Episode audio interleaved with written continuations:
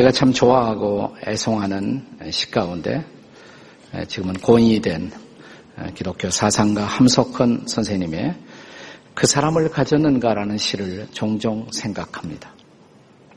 이렇게 시작되죠. 말리길 나서는 길 처자를 내맡기며 마음 놓고 갈만한 사람 그 사람을 그대는 가졌는가. 온 세상 다 나를 버려 마음이 외로울 때에도 저 마음이야 하고 믿어지는 그 사람을 그대는 가졌는가. 탔던 배 꺼지는 시간 구명대 서로 사양하며 너만은 제발 살아다오 할 그 사람을 그대는 가졌는가. 불의의 사형장에서 다 죽어도 너의 세상 빛을 위해 저만은 살려두거라 일러줄 그 사람을 그대는 가졌는가. 잊지 못할 이 세상을 놓고 떠나려 할 때 저 하나 있으니 하며 빙긋이 웃고 눈을 감을 그 사람을 그대는 가졌는가? 그 사람을 가지셨습니까? 어, 그런 친구를 가진 사람 얼마나 행복한 사람이에요? 한번 옆에 사람에게 물어보겠습니다.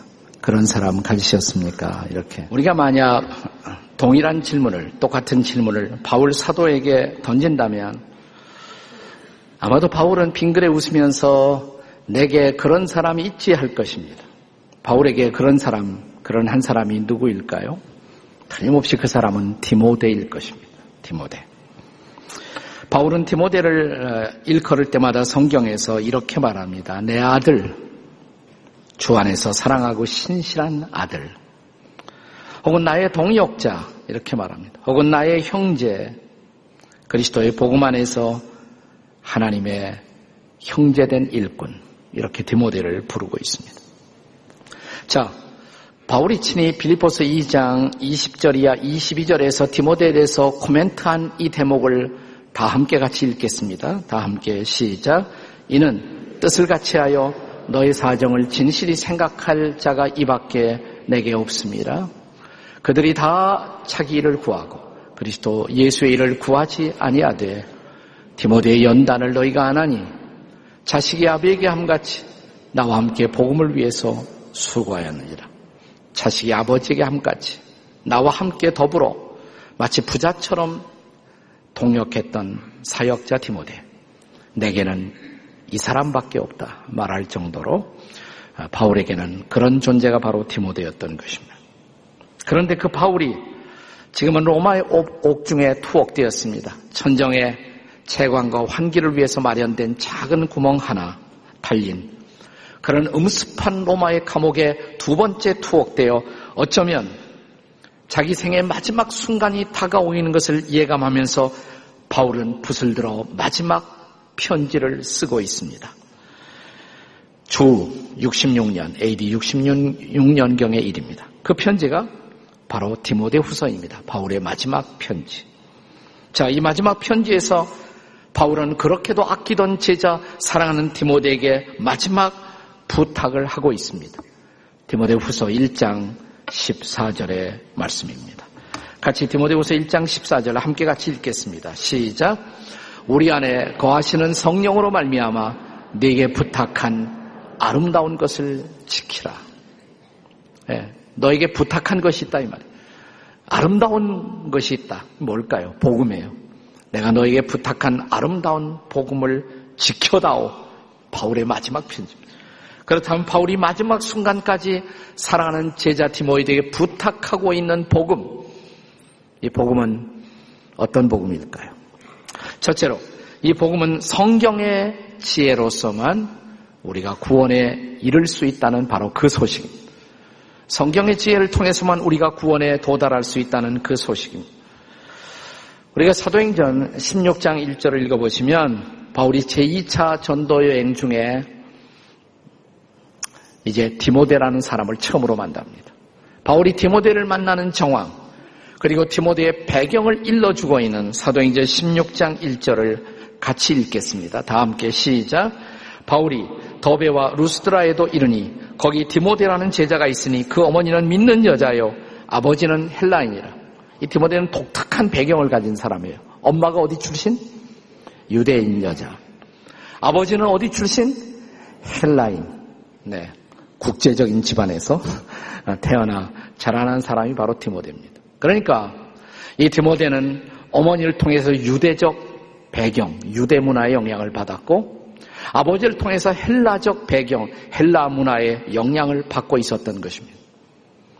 그 당시에 디모데가 살고 있던 곳은 소아시아 지역입니다. 소아시아는 그 당시에 새로운 로마라고 불리워지던 어, 지역이었습니다. 그리고 그 소아시아의 강력한 문화적인 영향은 바로 헬라 문화였습니다. 물론 로마가 통치했지만 로마는 본래 자기 문화가 없어요. 로마는 헬라 문화를 받아들인 것입니다. 그래서 우리가 로마 문화를 말할 때 그냥 Roman culture라고 안 그러고 Greco-Roman civilization, 그리스 로마 문화 이렇게 말하거든요. 네. 네, 아직도 소아시아 지역에는 바로 이런 헬라 문화가 지배하고 있었던 것입니다. 그러니까 소아시아 지역에 자라던 사람들은 누구나 할 것 없이 헬라의 철학 혹은 헬라의 문화의 영향을 받고 있었습니다. 자, 바울은 고린도전서 1장 22절에서 그 당시에 고린도와 아, 또 고린도 지역을 향해서 편지를 쓰면서 그들이 또한 유대인과 헬라의 영향을 어떻게 받고 있었는가를 이렇게 기록합니다. 자, 고린도전서 1장 22절을 같이 한번 읽어보겠습니다. 시작. 유대인은 표적을 구하고 헬라인은 지혜를 찾으니. 유대인은 뭘 구한다고요? 표적. 아, 유대인들에게는 여호와 신앙. 그 하나님이 이스라엘 민족을 위해서 기적을 많이 행하셨기 때문에 유대인들은 그 야훼 신앙의 전통을 따라 기적을 찾고 있었습니다. 그러나 헬라 사람들은 그리스죠. 그리스 사람들은 뭘 찾으나? 지혜를 찾으나. 헬라는 지혜를 찾는 대표적인 민족이고 문명이었습니다. 자, 헬라의 이 지혜 문화가 바로 소크라테스를 낳고 플라톤을 낳지 않았습니까? 바로 이 소크라테스와 플라톤을 낳았던 헬라의 철학, 헬라의 지성. 그러나 이런 헬라의 철학으로, 헬라의 철학으로도 하나님은 찾을 수가 없고, 그리고 인간의 영혼을 구원하는 일에는 헬라의 지혜는 여전히 무력한 세속적인 지혜에 불과했던 것입니다. 이것을 바울은 알았어요. 그래서 고린도전서 1장 21절에서 이렇게 말합니다. 같이 읽겠습니다. 고린도전서 1장 21절 시작. 하나님의 지혜에 있어서는 이 세상이 자기 지혜로 하나님을 알지 못하므로 하나님께서 전도에 미련한 것으로 믿는 자들을 구원하시기를 기뻐하셨도다. 아멘. 이 세상이 자기 지혜로 하나님을 뭐라 그랬어요? 알 수 있다 없다. 알 수 없다 그랬어요. 자기 지혜로는 하나님을 알 수 없다. 그래서 하나님이 미련해 보이는 전도, 이 미련해 보이는 복음의 전도로 믿는 자들을 구원하시기를 기뻐하셨도다 이렇게 말합니다. 그래서 오늘 본문에서 바울 사도는 복음은 복음은 바로 인간 구원의 지혜를 전하고 있는 성경을 통해서만 성경이 가르치는 지혜를 통해서만 인간은 비로소 구원에 도달할 수 있다. 바로 그 복음을 디모데에게 다시 한번 전하고 있는 것입니다. 신학자들은 자, 하나님의 진리가 인간에게 전달되는 과정에 있어서 두 개의 계시가 존재한다. 이렇게 가르칩니다. 한 계시를 가리켜서 우리는 보통 일반 계시 이렇게 부릅니다. General Revelation. 일반적으로 하나님이 계시하시는 것. 일반 계시를 통한 진리는 모든 종교가 다 갖고 있어요. 모든 철학에 다 있어요. 그러니까 다른 종교를 공부하는 것도 유익할 수가 있습니다. 거기에도 하나님의 진리가 있습니다. 다른 철학을 공부하는 것이 유익할 수가 있어요. 거기에도 진리가 있어요. 일반 계시예요. 그러나 일반 계시를 통해서 우리가 구원을 받 을 수가 있다면 일반 계시만으로 좋게 해요. 근데 일반 계시가 가지는 한계가 있어. 아무리 훌륭한 철학도 아무리 훌륭한 종교도 거기에는 한계가 있어요. 인간을 구원할 수가 없어요. 그래서 특별한 계시가 필요했어요. 그래서 일반 계시 말고 또 하나의 계시가 특별 계시. 특별하게 하나님이 인간들에게 전달하고 보여주신 계시. 이걸 special revelation, 특별 계시. 특별 계시가 바로 성경이에요. 바로 그것이 성경인 거죠. 네. 일반 계시만으로 인간이 구원받을 수가 있다면 세상의 철학으로 인간이 구원받을 수가 있다면, 세상의 종교로 인간이 구원받을 수 있다면 그것으로 좋겠을 것입니다. 나 그것으로 불가능했기 때문에 하나님이 특별한 계시가 필요했어요. 그것이 성경이라는 거예요. 그것이 성경이라는 거예요. 네. 자, 그런데 헬라 문화가 지배하고 있었던 토양인 소아시아의 토양 속에서 헬라 문화 속에서 디모데라는 사람이 자라나면서도 그러나 그가 어려서부터 성경을 접할 수가 있었다. 이것은 얼마나 놀라운 축복이에요. 그가 헬라 문화권에서 자라면서도 성경을 접할 수 있었던 것은 누구 때문에? 엄마 때문에. 어머니가 유대 여자였고 성경을 알았기 때문에. 그것이 바로 디모데가 어려서부터 성경을 알게 된 중요한 배경이에요. 자, 다시 한번 본문 읽겠습니다. 본문 디모데후서 3장 15절. 제가 왜 이 배경을 길게 설명했느냐를 이제 알 거예요. 디모데후서 3장 15절 어떻게 시작돼요? 어려서부터 성경을 알았나니 누구 때문에 성경을 아는 거예요? 디모데가. 엄마 때문에. 자, 읽겠습니다. 시작. 어려서부터 성경을 알았나니 성경은 능히 너로 하여금 그리스도 예수 안에 있는 믿음으로 말미암아 구원에 이르는 지혜가 있게 하느니라. 여러분, 세상에 수많은 책들이 있지만 어떤 책이 인간의 죄 문제를 직접적으로 다루고 있는 책이 있습니다.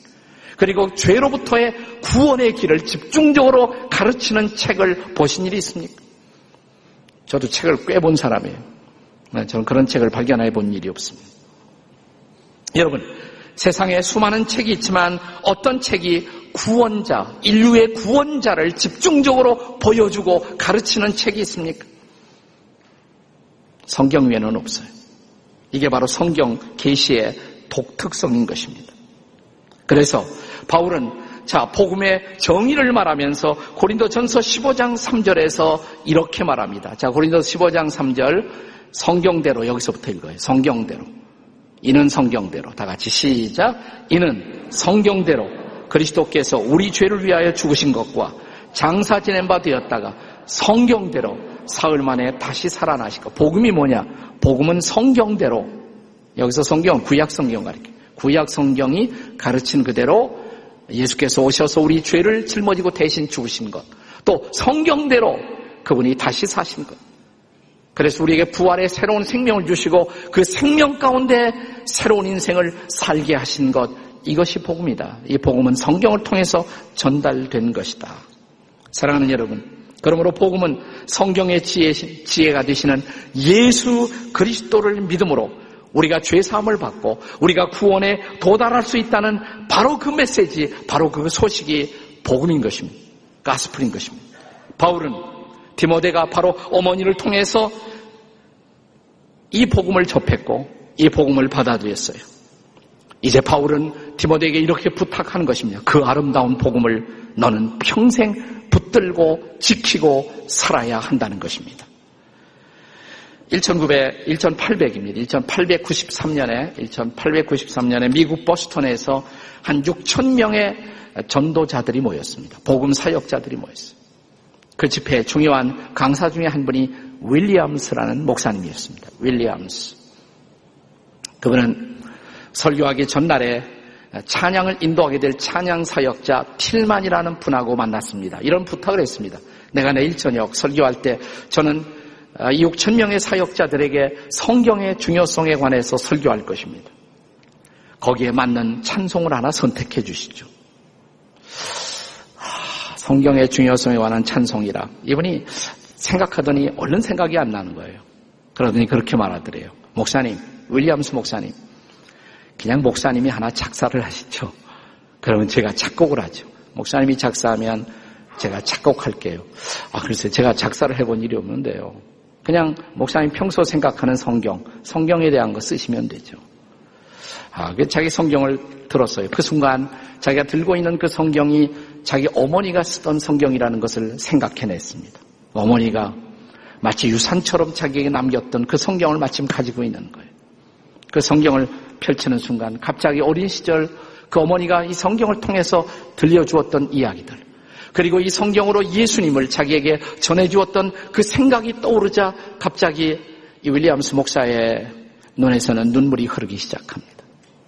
그는 갑자기 붓을 들더니 써내려가기 시작했어요.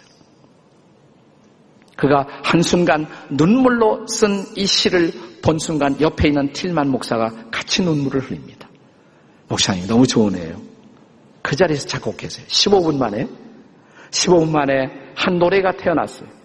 눈물로 작사하고 눈물로 작곡된 찬송. 그 다음 날 저녁 이 찬송을 부르면서 그 집회 장소는 눈물 바다를 이루었다고 합니다. 그 찬송은 우리가 잘 아는 찬송이에요. 이렇게 시작됩니다. 나의 사랑하는 책 비록 헤어졌으나 어머님의 무릎 위에 앉아서 바로 그 찬양 재미있게 듣던 말. 이 책 중에 있으니 계속 부르면 내 실력이 다 탈렁하라니까. 네. 3절의 가사에 보면 예수 세상 계실 때 많은 고난 당하고 십자가에 달려 죽임 당한 일 어머니가 읽으며 눈물 많이 흘린 것 지금까지 내가 기억합니다. 후렴에 귀하고 귀하다 우리 어머님이 들려주시던 이 성경 심히 사랑합니다. 사랑하는 여러분, 우리 어머님을 통해서 복음이 나에게 전달된 것 얼마나 놀라운 축복이에요. 자, 디모데를 통해서 우리에게 전달된 이 복음, 동일한 복음이 지금 우리에게 전달되었습니다. 바울이 디모데에게 이 아름다운 복음을 붙들어야 한다고 지켜야 한다고 저는 저와 여러분도 동일하게 이 아름다운 복음을 붙들고 지키는 사람으로 살아가시기를 주의 이름으로 축원합니다. 자, 바울이 디모데에게 전한 복음. 이 복음은 두 번째로 하나님의 사람으로 우리를 온전케 하는 소식입니다. 복음은 하나님의 사람으로서 저와 여러분을 온전케 만드는 메시지입니다. 바울은 성경의 지혜로만 우리가 구원을 받을 수 있다. 그것이 복음이다. 근데 바울의 복음에 대한 정의는 거기에서 멈추지 않습니다. 성경은 우리를 구원만 하는 지식이 아니에요. 구원만 하는 것이 아니에요. 거기서 끝나지 않아요. 저는 오늘날 가장 커다란 문제가 있다면 기독교 신앙을 마치 천국 가는 보험증으로만 생각하는 것이에요. 물론 우리가 예수 믿고 구원의 확신을 얻고 천국에 갈 수가 있다. 이건 놀라운 소식입니다. 양보할 수 없는, 놓칠 수 없는 소식이에요. 그러면 천, 죽어서 천당만 가고 이 땅에서의 삶에 있어서 복음은 아무런 상관이 없단 말이에요. 복음은 우리를 구원만 하는 지식이 아니라 구원받은 우리들을 온전케 하는 메시지다. 여기서 삶을 살면서 이 복음이 나를 온전케 만들고 그래서 이 복음이 나를 통해서 영향력을 끼칠 수 있는 메시지. 왜 오늘 우리가 복음에 영향을 끼치지 못하는가? 복음을 천국 복음으로 이해하는 그 수준에서 머물러 있기 때문이다 이 말입니다.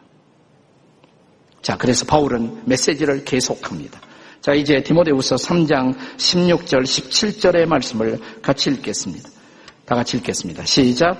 모든 성경은 하나님의 감독으로 된 것으로 교훈과 책망과 바르게 함과 의로 교육하기에 유익하니 이는 하나님의 사람으로 온전하게 하며 모든 선한 일을 행할 능력을 갖추게 하려 합니다.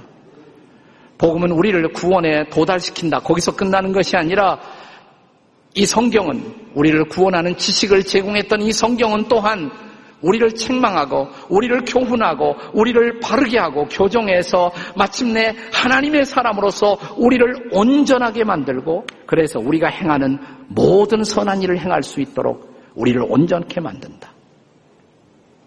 우리의 문제는 한국 기독교의 문제는 거기까지 오지 못한 것이에요. 우리가 거기까지 오지 못한 것입니다. 우리는 복음을 받아들였지만 복음을 믿지만 복음을 살지 못하고 있는 것이에요. 네. 그것이 우리들의 문제예요. 그래서 바울은 지금 이렇게 전하는 것입니다. 오늘 본문 디모데후서 3장 14절에서 이렇게 말합니다. 다 같이 그러나 너는 배우고 확신한 일에 뭐하라고요?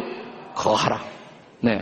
복음을 믿을 뿐만 아니라 복음 안에 거해야 된다고. 복음 안에 머물러 있어야 된다고. 복음 안에 살아야 한다고. 복음 안에 머물러 살아야 한다는 것입니다.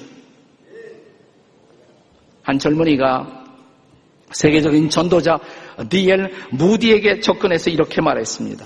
선생님, 저는 이 성경 붙들고 사는데 왜 내 인생이 변하지 않아요? 내가 이렇게 성경을 붙들고 사는데 내 인생이 변하지 않아요? 무디는 이렇게 말했다고 합니다. 자네가 아무리 성경을 붙든들 그것으로 자네 인생이 변하겠나? 성경이 자네를 붙들어야지. 자네가 성경 붙들고 있다고 변하겠나? 성경이 자네를 붙들어야지. 말씀이 자네를 붙들어야지. 말씀이 자네를 지배해야지. 얼마나 핵심이에요. 그게 핵심이에요. 맞습니다. 성경이 우리를 붙드는 날, 성경이 우리를 책망하는 날, 성경이 우리를 교정하는 날, 성경이 우리를 인도한다면 우리가 변하지 않겠습니까? 무디의 또 동력자 가운데 루벤 토리, R.A. 토레이라는 목사님이 계셨어요. 그분은 강원도 어, 예수원에 사역하던 대천덕 신부님의 할아버지가 되시는 분이십니다. 그분은 이런 유명한 말을 남겼습니다. 성경에는 많은 번역이 있다. 그러나 내가 여러분에게 소개하고 싶은 가장 위대한 번역이 있다면 그 번역은 여러분의 삶으로 성경을 번역하는 것입니다. 번역이라는 것은 translation, 옮기는 거잖아요. 가장 위대한 번역, 그것은 성경을 우리의 삶으로 translation, 옮기는 것이라고. 성경을 삶으로 옮기는 것이라고. 저와 여러분의 날마다의 삶이 성경을 번역하고 있습니까? 이 말씀이 우리의 삶으로 옮겨지고 있습니까? 이 말씀이 우리를 지배하고 있습니까? 이 말씀이 우리를 다스리고 있습니까? 복음이란 뭐냐? 바울이 디모데에게 전한 복음. 그것은 우리를 구원의 길로 인도할 뿐만 아니라 우리를 하나님의 사람으로서 온전케 하여 이 복음을 가지고 영향을 끼칠 수 있는 이런 위대한 메시지. 바로 이것이 복음의 진수인 것을 믿으시기 바랍니다. 바울이 디모데에게 전한 복음. 세 번째로 이 복음은 때를 어떤지 못 어떤지 전파되어야 할 소식입니다. 자, 사랑하는 여러분, 복음이 나를 구원한 메시지라면, 복음이 나를 지금도 변화시키고 있는 메시지라면, 이 복음이 나에게서 머물러 있을 수는 없잖아요. 복음이 흘러가야죠. 복음이 다른 사람들에게 전달돼야죠. 그래서 바울은 이 디모데 후서의 마지막 편지, 마지막 장에서 아주 비장하고 엄숙한 대미를 장식하며 디모데에게 권고하고 있습니다. 여러분, 이 디모데후서 4장이 마지막 장이 시작되는 1절, 2절 얼마나 엄숙한 시작인가를 한번 보십시오. 다 같이 엄숙하게 읽겠습니다. 이 엄숙한 대목이니까 엄숙하게 읽으셔야 돼요. 자, 디모데후서 4장 1절, 2절 다 같이 시작. 하나님 앞과 살아있는 자와 죽은 자를 심판하실 그리스도 예수 앞에서 그가 나타나실 것과 그의 나라를 두고 어미 명하노니 2절 너는 말씀을 전파하라. 때를 어떤지 못 어떤지 항상 힘쓰라. 범사의 오래 참음과 가르침으로 경책하며 경계하며 권하라. 여기 1절에 어미 명하노니 그랬어요. 엄숙히 명하노니. 이 단어가 원문에 보면 법정 용어예요 법정 용어 마치 법정에 증인으로 출석한 사람이 자 법정에서 선서하는 것처럼 제가 엄숙히 맹세합니다 똑같은 단어가 쓰여져. 엄숙히 권하노니 이 말씀을 전하라. 때를 어떤지 못하던지 이 말씀을 전하라. 항상 전하란 말이겠죠. 그러나 그 이상의 의미가 있어요. 단순히 항상 전하란 뜻만이 아니라 때를 어떤지 못하던지 이것은 뭐냐면 상황이 나에게 유리하든지 불리하든지 우리는 내 팔자가 좋을 때 전도하는 사람은 저 사람 팔자가 좋아서 전도하고 있지 아니에요. 우리의 신앙의 선배들은 팔자가 좋아서 전도한 거 아니에요.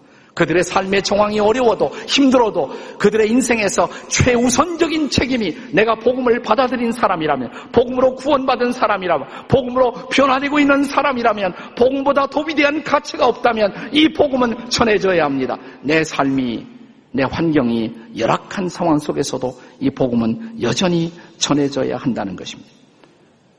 심지어 이 복음을 전하다 순교한 우리의 선배들이 얼마나 많아요. 이렇게 선포된 복음, 이렇게 전해진 이 복음이 이 복음에 흘러온 강이 그런데 나에게 와서 내게서 멈춰버린 거 아니에요 혹시? 복음의 강이 나에서 멈춰버린 것 아니에요? 얼마나 비극이에요. 그래서 바울은 디모데후서 자 2장 2절에서 바울에게 이 복음이 어떻게 흘러가야 하는가를 디모데에게 이렇게 전합니다. 자, 디모데후서 2장 2절 다 같이 읽겠습니다. 시작. 또 네가 많은 증인 앞에서 내게 들은 바를 충성된 사람들에게 부탁하라. 그들이 또 다른 사람들을 가르칠 수 있으리라. 이 구절을 자세히 들여다보면 여기 복음의 4세대가 등장해요. Four generations. 복음의 네 세대가 등장합니다. 바울이 등장하죠. 지금 바울이 지금 디모데에게 이 편지를 쓰고 있어요. 바울, 디모데. 근데 디모데에게 이렇게 말합니다. 내가 나에게 들은 이 복음을 충성된 사람들에게 부탁하라. 이 충성된 사람들이 몇 번째 세대? 세 번째 세대. 바울, 디모데, 충성된 사람들. 근데 거기서 끝나지 않아요? 자, 네가 충성된 사람들을 가르치면 그 충성된 사람들이 또 다른 사람들을 가르칠 수 있으리라. 또 다른 사람들. 몇 세대예요? 답을 지금 가르쳐 주고 있잖아요. 답을 이렇게. 4세대, 4세대. 바울, 디모데, 충성된 사람들. 뭐예요? 또 다른 사람들. 이 복음의 4세대란 말이에요. 복음의 4세대. 네. 자, 복음의 강이 흘러가고 있습니까? 바울의 디모데에게로, 디모데에게서 충성된 사람들에게로, 충성된 사람들에게서 또 다른 사람들에게 복음이 흘러가고 있습니까? 근데 복음의 강이 멈추지 않고 흘러가기 위해서는 노력을 해야 돼요, 우리가. 땀 흘려야 돼요. 땀 흘려 복음을 전해야 돼요.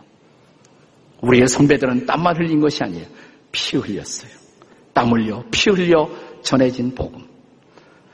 나는 여러분 보고 순교하라고 그러는 것은 아니에요. 순교는 하지 않아도 괜찮아요. 뭐 하기도 싫겠지만 따라서 하세요. 순교는 안 하지만 선교는 합시다.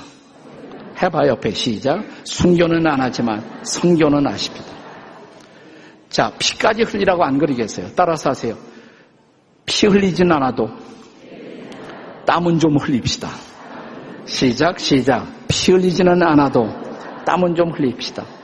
그래서 여름철에 우리가 단기 선교하는 거예요. 그래서 단기 선교 나가는 거예요. 단기 선교. 그거 하라고 지금 얘기하는 거예요. 단기 선교 하라고. 네. 순교는 안 해도 괜찮아요. 뭐는 해요? 선교는 해야 돼요. 땀 흘리지는 않아도 괜찮아요. 뭐는 해야 돼? 아니야. 피 흘리지는 않아도 괜찮아요. 땀은 흘려야 돼. 땀은 좀 흘려야 돼요. 그리고 선교하다가 불편하고 힘들고 고생스러운 일이 있거든. 내가 왜 이거 하려고 나왔나 그러지 말고 나의 수고는 나의 고생은 나의 희생은 우리의 선배들의 희생에 비하면 아무것도 아니다. 그것은 정말 아무것도 아니었다. 이걸 기억하시기 바랍니다. 자, 추후 66년, AD 66년, 바울이 디모데에게 이 편지를 썼습니다. 바울이 디모데에게 쓴 마지막 편지입니다. 66년, 그 다음에 67년, 바울이 죽습니다. 그러니까 자기 죽기 한 해 전에 바로 디모데후서 편지를 쓴 거예요. 67년 바울이 어떻게 죽느냐? 로마에 가면 로마의 다운타운에서 이제 서쪽으로 서쪽으로 가서 서쪽 성문 바깥을 지나가면 한 5km 되는 지점에 바울이 참수를 당한 참수 형장이 그대로 보존되어 있습니다. 여러분 로마에 가면 제발 바티칸 궁정만 보지 마시고 바울 순교 기념 교회를 좀 찾아가세요. 가까워요. 얼마 되지 않아요. 바울 순교 기념 교회. 그런데 처음부터 이 장소가 바울 순교 기념 교회가 세워진 것은 아니겠죠. 자, 처음에는 오랫동안 이, 이 교회가 뭐라고 불리워졌냐면 이렇게 불려졌어요. 세계의 샘터. 투레 폰타네. 영어로 말하면 three fountains, three fountains. 왜 그랬냐면 바울이 칼로 목이 떨어진 참수를 당하는 순간 그가 던진 외마디 주 예수여. 이 말과 함께 그의 목이 잘리는 순간 바울의 목이 세 번 튀겼다고 그래요. 피를 흘리면서 목이 세 번 굴러갔다고 그래요. 근데 교회 전승에 하면 이건 뭐 입증될 것은 것은 아니지만 교회 전승에 의하면 그의 목이 굴러가면서 피를 쏟던 그 자리에 세계의 샘이 솟았다는 거예요. 세계에서. 그래서 Three Fountains라는 그런 이름으로 불려져 왔어요. 그가 희생한 곳, 그가 피 흘린 곳에 샘터가 만들어졌어요. 아니 거기에 생명의 강이 흐른 것입니다. 그래서 복음이 계속 전해진 것입니다.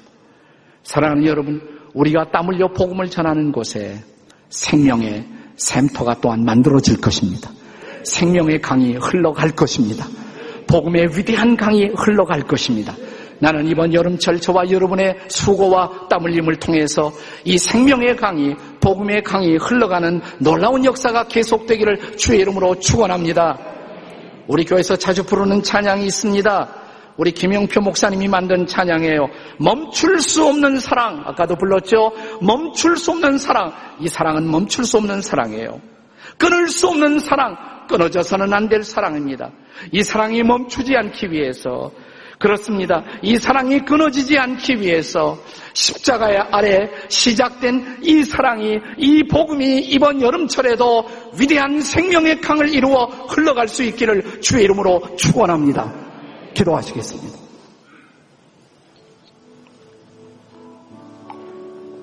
다 일어나서 함께 같이 기도하시겠습니다. 자리에서 일어나서 함께 같이 기도하시겠습니다.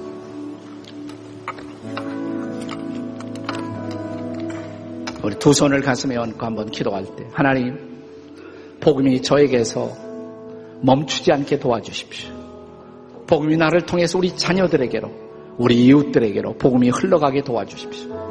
아니 우리 이웃 민족에게도 복음이 흘러가게 도와주십시오. 오랜 옛날 이 땅에 와서 피 흘리고 땀 흘렸던 사람들 때문에 우리가 복음을 받아들인 거예요. 우리가 오늘 하나님을 예배하는 거예요. 그 복음의 강이, 생명의 강이 멈추지 않도록 흘러가게 도와 주시옵소서. 우리 다 함께 통성으로 같이 기도하시겠습니다. 하나님 아버지 감사합니다. 이 복음의 강이, 이 생명의 강이 계속해서 흘러가게 도와 주시옵소서. 성령 역사하시고 우리의 마음을 터치하시고 아버지의 거룩한 능력과 사랑이 계속 전해지게 도와주시옵소서. 아버지 멈출 수 없는 이 사랑, 이 사랑이 복음의 능력이 계속 흘러가 수많은 지역들을 역시며 아버지 하나님의 위대한 영광을 선포하는 역사가 이번 여름에도 전개되도록 선포되도록 하나님 도와주시고 역사하시고 인도하시고 함께해 주시옵소서 도와주시옵소서. 우리 마지막 찬양 함께 부르겠습니다. 멈출 수 없는 사랑 주소서. 멈출 수 없는 사랑 주소서 끊을 수 없는 사랑 주소서 십자가에 달린 주님 계시니 그가 이 사랑 그들이 멈출 수 없는 사랑 주소서. 끊을 수 없는 사랑 주소서. 주께서 주신 비전 그 말씀 있으니 명하신 이길 걸어가리 주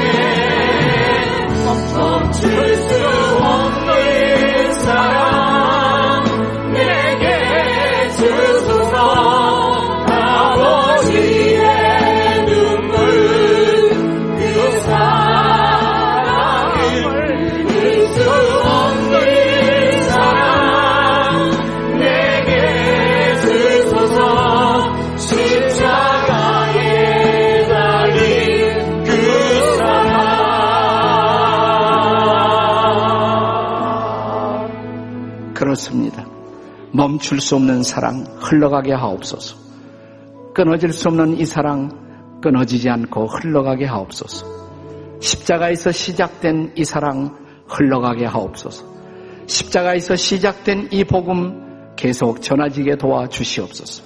이제는 우리 주 예수 그리스도의 은혜와 하나님 아버지의 사랑과 성령의 교통케 하심이 이 존귀하고 아름다운 복음을 받았사오니 이제 이 복음을 전하는 도구로 쓰임받는 아름다운 여름, 단기 선교로 국내에서 혹은 해외에서 혹은 이번 여름 우리 교인들이 문경에 가서 사역할 때에도 이 복음이 계속 흘러가 이 강산을 적시고 아시아를 적시고 온 세상을 적실 때까지 우리 주 예수 그리스도의 은혜와 하나님의 사랑과 성령의 능력이 우리와 함께 하시기를 간절히 축원하옵나이다. 아멘.